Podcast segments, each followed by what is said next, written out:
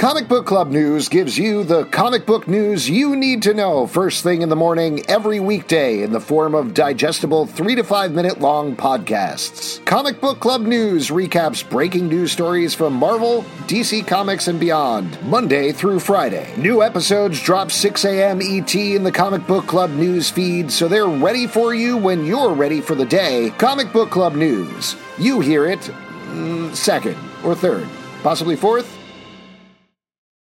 The legends are true. Overwhelming power! The sauce of destiny. Yes!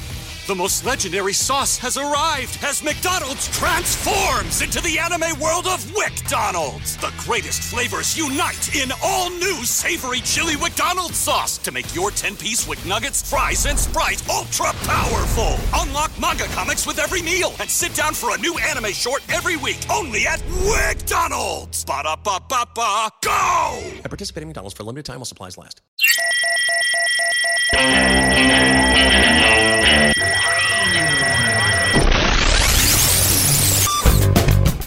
What's up, everybody? Welcome to the Stack. I'm Alex. I'm Pete. And on the Stack, we talk about a bunch of books that have come out this very week. And we're going to kick it off with the United States of Captain America number one from Marvel, written by Christopher Cantwell and Josh Trujillo, art by Dale Eaglesham and Jan Bazalduta. Bazalduta, maybe? I don't know. Probably shouldn't have paused there. Doesn't matter. This book is, as you can tell from the number one, a new take on Captain America. But the concept here is that Sam Wilson and Steve Rogers discover they are far from the only Captain Americas in the United States. In fact, there are people who have taken up the mantle and taken up the identity all over the country, and they vow to travel along the country and find as many of them as they can, starting with a young kid who is a gay kid. He lives on the railroad tracks. Maybe he's homeless, I guess you could say. Uh, and we meet this character. He interacts with the two caps, and then we get a backup story with him this was a big press deal a while ago when they announced this title. We're finally getting to see this character and this title in action. I thought this was great. This was a wonderful Captain American story in my mind. What did you think? Yeah, I mean, I think it's kind of like uh, what Grover went through in Sesame Street when he realized, wait, there's a Times Square Grover and also on, on the Vegas script Grover. You know what I mean? There, there are Grovers all over the place because he's such a iconic character that other uh, people are going to want to take up this mantle and kind of. No, it's not like that at all. But I think that it was. Wait, I'm sorry. Was that a thing that actually happened on Sesame Street? No, no, it wasn't. But I think be- you're thinking of Elmo then. Yes, uh, yeah, Elmo. But uh, yeah, there's Elmo a is red Square. and Grover is blue. Right, but Times Square Elmo, right? Um, uh, yeah, but that that wrong That really threw you. that wrong wrong bit aside, I think it. Uh, I think it worked. I thought it was uh, it was a cool take. Um, you know, I like the whole kind of railways thing. Uh, yeah, I thought this was interesting, uh, especially Captain America. You know, uh, it doesn't shake things up too much. So I was I was I thought it was a cool change. This is not exactly the same thing, but it reminded me a little bit of We Are Robin, the title from DC a while ago, where there were a bunch of kids in Gotham who were inspired by Robin to take on the costume, which was also a very cool title. But here it makes a lot of sense with Captain America. He's been around for decades at this point. Of course, he's going to inspire people in this way.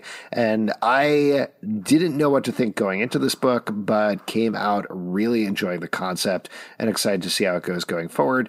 And Dale Eaglesham is great. Love his art. Also, really like the backup story a lot. I thought it was very sweet and very nice. So, this is a must pick up in my mind.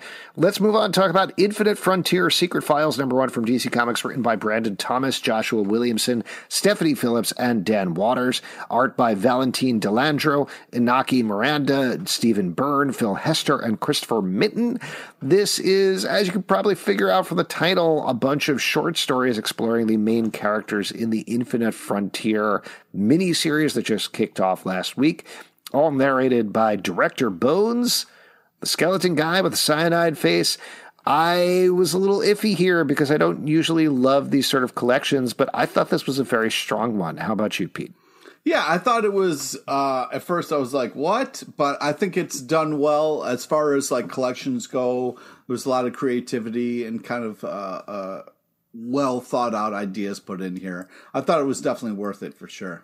We, I think this might have been Justin, but we were a little harsh on the Psycho Pirate a couple of episodes back. I thought the story here with Psycho Pirate was so good and so well Yeah. done and drawn. There were some awesome artistic choices that played off of Tom King and Mitch Gerads' run, I believe, on Mr. Miracle. Uh, what did you think of that one, Pete? Yeah, I, I agree. I think it's just like has that uh, kind of classic feel to it a little bit, and uh, I, I don't know. I was just really impressed with the way it kind of sucked you in and kind of got you into this kind of like pace and feel of it. I, I yeah, I think it was definitely worth checking out. I agree. Uh, moving on to Power Rangers Unlimited, number one from Boom Studios, written by Frank Gogol, art by Simone Ragazzoni.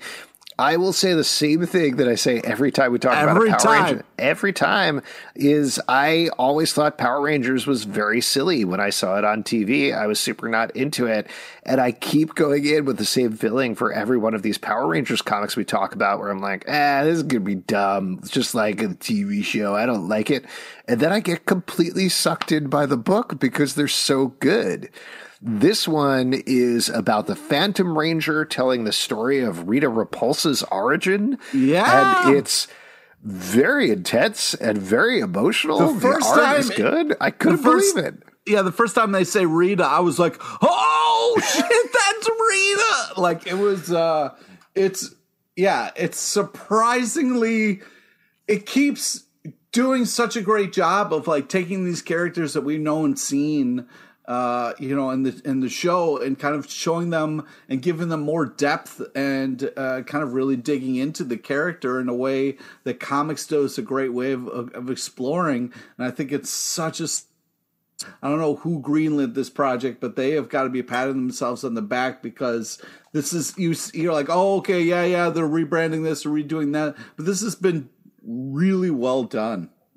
Yeah, this is the sort of thing, and I really need to get over this thing of coming into it every time like completely green because they, like you're saying, these Power Rangers titles from Boom have been very solid consistently for a very long time now. Yeah, exactly. It's just good stuff. Let's talk about another one that is consistently good. Beta Ray Bill, number four from on. Marvel by Daniel Warren. Johnson, your boy. You love him. You know him. In the, you're wearing a Brutal Falcon t-shirt right now. Yep. In this issue, Beta Ray Bill and his ship are under the influence of some sort of mind-controlling vine squid type creature as they continue to crash It's a space towards squid. I don't know what's what's so that. hard to comprehend about that. crash towards Muspelheim in a climactic confrontation with Surtur. This is great. It looks great. It reads great. I like it a lot. Pete? Okay, so first off, what's so fun about this is this is the moment where Beta Ray Bill kind of catches up to the reader and he sees how much the ship has been a part of his life. What I really love about this writer and artist is just the fact that like there's a lot of heart and a lot of emotion in his ideas in what he's trying to portray. You look at it, you think, okay, Beta Ray Bill, this is going to be action, this is going to be fun or whatever. But he digs into the character and brings out their heart and kind of puts that in the forefront. And it, it- this is uh, what I love about it. Is it's not just amazing action and over the top stuff. Yes, you're going to get that, but there's also a lot of character development, a lot of heart in there, and it can be really moving. And he does it so well in the comic panel uh, forum, and it, it's impressive to see that. It's hard to get kind of moved uh, in in comics, and uh, I think I think he does such a great job of it. Absolutely agree. Next up, let's talk about one of the wildest issues of the week. Crossover number seven from Image Comics, oh, yeah. written by Chip Zdarsky, not actually Donny Cates, art by Phil Hester. Now, this book has been teasing for a while that something weird has been going on with this world with the comic book creators. Brian K. Vaughan died. Chip Zdarsky was missing. And here we get Chip Zdarsky writing about Chip Zdarsky. And it is a shockingly introspective look at Chip as a real person, as a comic book uh, community, I guess, persona, and the way that he treats himself perfectly publicly versus the way that he treats himself privately. But it also uh, weaves out some ongoing mysteries for the series, and there is a cliffhanger that made me cackle out loud at the end of it with a reveal of some new characters that are showing Yeah. up. Man, what they are going for in this book is insane. What's your take, Pete? Yeah, I mean, this book is meta on meta on meta here, and it is uh, uh, ridiculous. And even in the book, they talk about how like hacky writers go meta. So it was uh, it was a very interesting choice, but done well, and the art is fantastic, and uh, the reveal at the end is insane.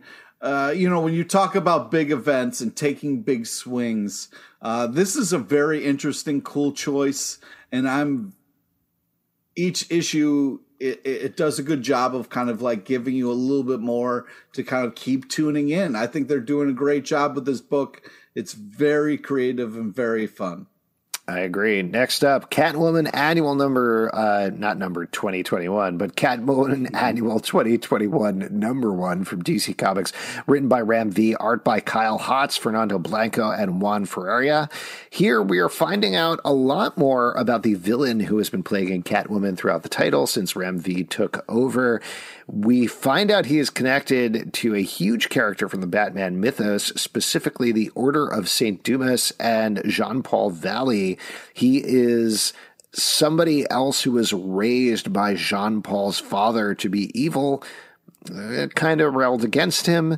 We find out more about this order and what went down with them back in the day. It's all very 90s comics, but this is one that I keep getting sucked into time and time again, even though we don't really see Catwoman at all in this annual.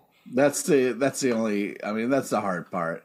Is you get a little glimpse of Catwoman of being concerned for somebody, but other than that, this isn't a Catwoman book at all. So for an annual book, I appreciate them and the story that they're doing, but uh it's lagging Catwoman, which is a little tough. Well, you know, you're a cat owner. Cats go on vacation once a year. Once a year, they just disappear from your life completely, and then they come back the next week. That's how it works. So that's why it's Catwoman Annual. She's gone, but she'll be back. Yeah, exactly. Cats are weird like that. They are. Parasomnia, number one from Dark Horse Comics, written by Cullen Bunn, art by Andrea Mutti. This is a, another wild book that is set in dreams, I believe. It's basically following two characters. One is having a nightmare, one is having dreams of the other character, and it keeps flitting back and forth on all over the place. The real hero of this book to me was Andrea Mutti's art that I thought was absolutely gorgeous as it flits around these different dreamscapes. It's not immediately clear what is happening in this book until the end, but once you realize that it's dream logic, I think it crisped in for me a little bit. Uh, what about you, Pete? What do you think? Yeah, I think this book is very kind of like tripped out and interesting because we kind of have these parallel things happening a little bit. Uh, the art's unbelievable. I love an artist who kind of feels watercolor, like watercolor stuff. So really impressive. But yeah, it's kind of like it starts off with this like homeless dude under a bridge trying to live his life a little bit. So like it's very interesting um, and it kind of gives you just enough information to follow along. I, I think it's it's a, it's it does a great job of sucking you into this world and getting you excited for more. Next up, Black Cat Annual Number One from Marvel, written by Jed MacKay, art by Joey Vazquez. This is continuing the Infinite Destinies storyline as Infinity Stones are jumping all over the Marvel Universe. Weirdly, we don't get an Infinity Stone anywhere in this annual, really, but we do get teases for what's coming ahead. We know this is all leading into Black Cat's Infinity Score, where she tries to steal the Infinity Stones in some way. We also get a tease of some character that is spitting out of another book, Avengers, Heroes Reborn, just to jump around it, but you can kind of figure out who it is showing up in the end there with Nick Fury. Um, regardless of it not seemingly connecting with the main story, I still really liked it because Jed MacKay is good at writing Black Cat stories, which I thought was a lot of fun. What about you, Pete? Yeah, I mean, you know, it's too bad uh, Justin's uh, being a big time director and shooting commercials right now because he was the one who said he really loved this. I mean, you know, Black Cat's cool. Uh, you know, White Fox, okay. You know what I mean? Like, all right. Um, I, I think what's it. Yeah, you get it. But what's happening is, um, I like the, that they're trying to dig deeper, and uh, it'll be interesting to see Black Cat around the Infinity Stone. So I feel like this is a good comic to kind of get you excited for what's to come. Next up, Made in Korea, number two from Image Comics, written by Jeremy Holt, art by George we Schall.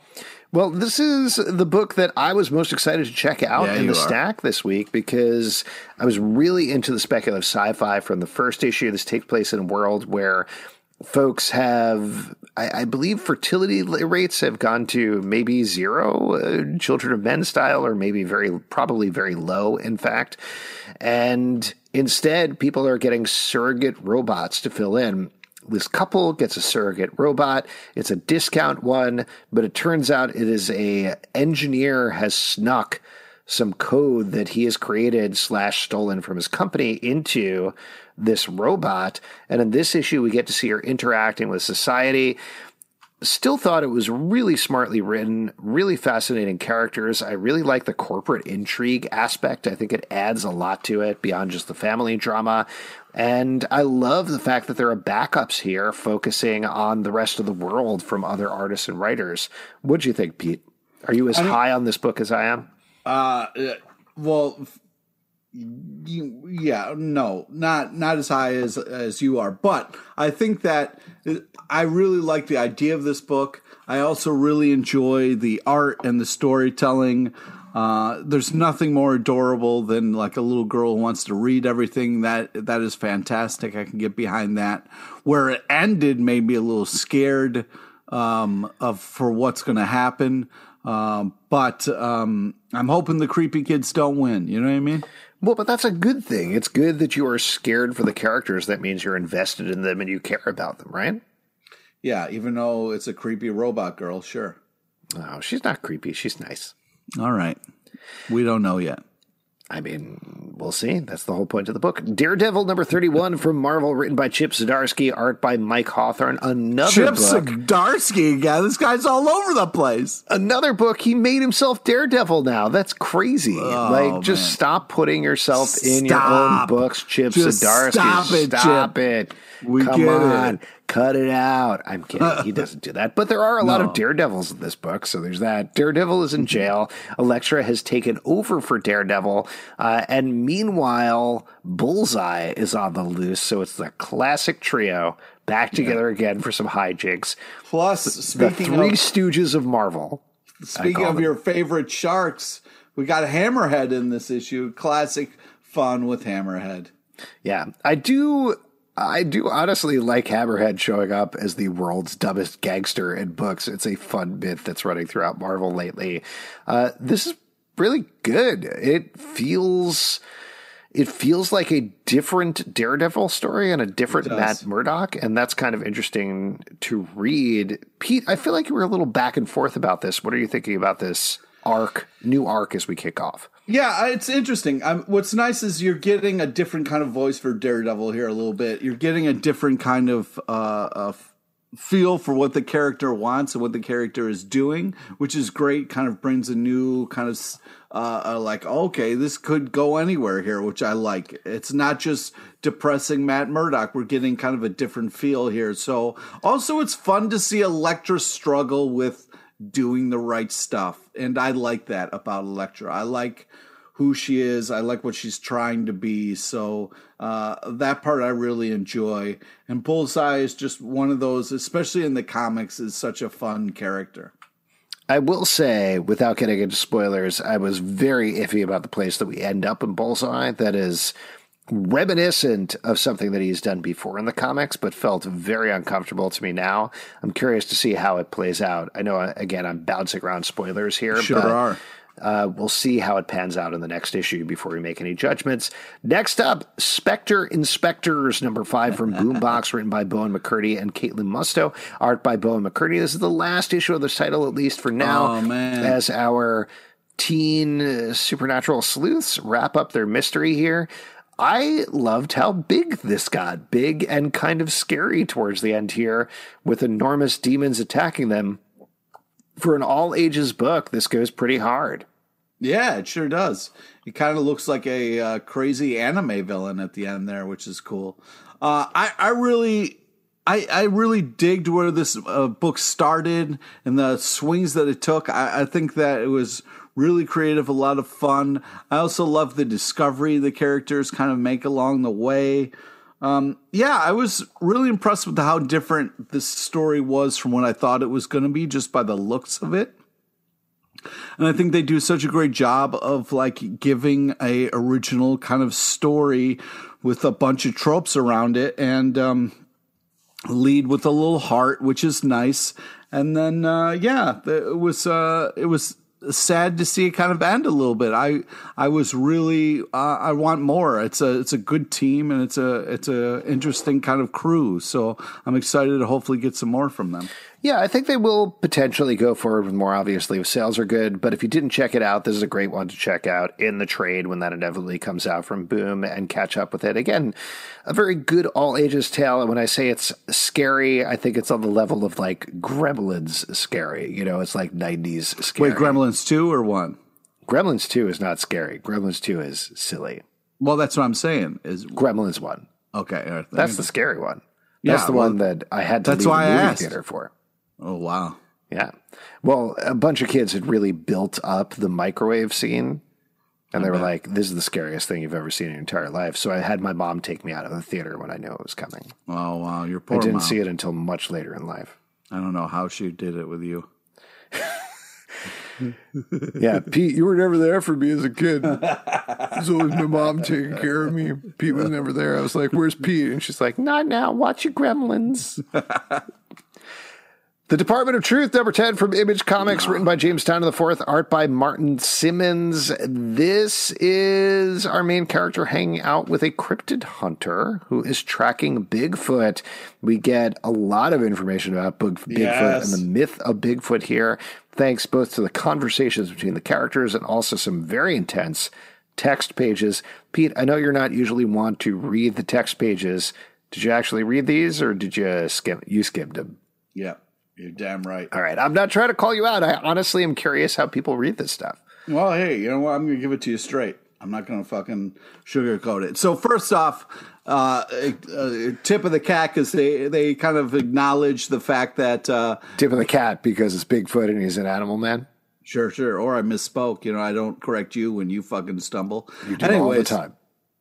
Well, I don't think. Anyways, uh, I think they did a nod to the Bigfoot documentary on Hulu, which I don't recommend uh, checking out. You will never get that time back. Anyways, this is a uh, kind of a, a fun.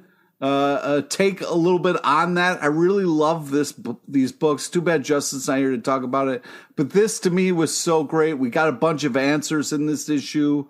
A lot of fun reveals uh yeah this continues to be such a strange and well constructed book such a fun mix of different kind of art forms in all the right ways I, i'm having a great time even though uh maybe you know you skim sometimes you know what i mean because you don't want to fucking read I really like this issue as well. I thought it was well done. As usual, Martin Simmonds' art is great. The mix of media throughout is really well done. It's funny. This was a lighter issue for me uh, after the intensity of the past couple of issues and the uh, conspiracy subjects that they've been dealing with. Just talking about Bigfoot felt like, ah, it's, it's fun. This is a lark. But Yeah. I think there's an indication that it's going to get very dark by the next issue again. So don't worry, it's just a brief respite between horrible, horrible things happening to our main character. Speaking of which, next up, Buffy the Vampire Slayer Tea Time number one from Boom Studios, written by Mirka Andolfo and art by Siya Oum. Mirka Andolfo has been making a big name for herself as an artist lately. This is the first time I'm seeing her just as a writer, though maybe she did before. I don't know. But I really liked this book a lot. This is set in the new Buffy the Vampire Slayer continuity, but I don't think it's important that you know any about it. It's just Xander and Willow and Buffy sitting around in the library, kind of doing a thought experiment about what if Giles turned out to be a vampire? What would be that be like, and how would you stop him? And good stuff. Uh, I I thought it was super fun and also very dark, which is why I did that teaser for before. But what did you think, Pete? How'd you take it? I know you've been a little mixed on the Buffy the Vampire Slayer stuff. Yeah, sure have. Uh, I thought this was a pretty great story. I thought it was a fun kind of collection of ideas, really fun ending.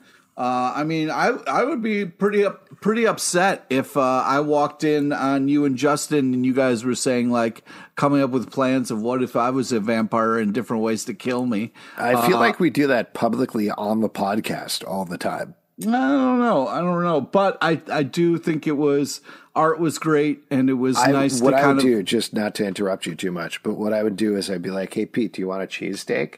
And I'd hand you the cheesesteak with right. one hand, and then the other hand has a, a steak, but it's like a cheese steak. oh, and then I would push it. Stab me through the mouth. It's yeah. gross. Wit That's whiz, gross. wit whiz. I would use. so it's like nice and smooth. It's a nice, you know, smooth, you know uh, push. What's nice bread. about that is since you're not getting my heart, I would fucking snap your neck and then bite you in a second. Oh man! In that it. order.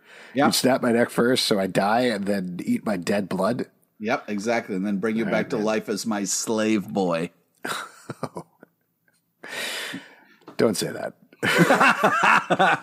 yeah, right. This is a good title, even if you haven't been picking up the rest of the Buffy the Vampire Slayer stuff. And last but not least, that Texas actually, Blood. Actually, no, I, wanted to, I wanted to talk about one more book uh, in the stack if that's no, okay. You always do this. You go rogue. That Texas Blood, number seven from Image Comics, written by Chris Condon, art by Jacob Phillips. We love the first arc of this book that felt very close to Criminal, but set in Texas, of course.